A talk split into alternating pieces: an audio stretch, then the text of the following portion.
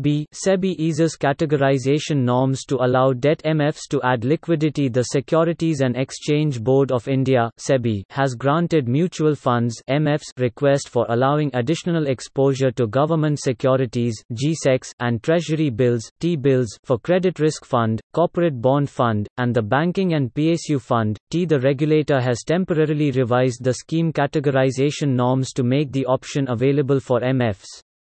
The higher limits can be availed for a period of three months. Ton Monday, the market regulator, in a communication to MFs, allowed the three debt scheme categories an additional 15% limit to invest in liquid securities, which will be optional for MFs. Also read, share of high fee yielding equity slips in MF Industries asset mix. T earlier, credit risk funds were required to make a minimum investment of 65% in AA rated and below rated papers.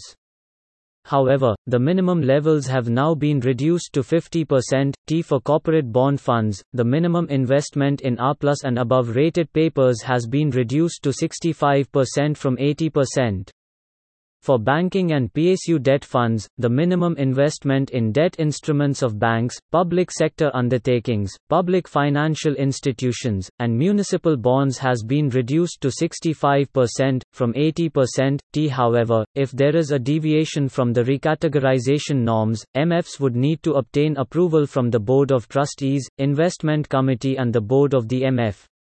Further, the fund house shall maintain records of the same in writing with proper justification. Also read, Nifty Bank tanks 7% on loan recovery fears, stimulus disappointment. T credit risk funds have seen heightened redemption pressure in recent months, and it is important to ensure higher liquidity in these schemes through exposures to liquid securities, such as GSECs and T bills, said a fund manager, requesting anonymity. T there is also risk aversion in the markets, and reducing the minimum limits will further help MFs avoid riskier positions and optimize their credit exposure to corporates. He added, Moderna expects to start a larger late stage trial in July. Also read, Coronavirus Live, Gove says India has done well as cases cross 100,000 mark. There are currently no approved treatments or vaccines for COVID 19, and experts predict a safe and effective vaccine could take 12 to 18 months to develop.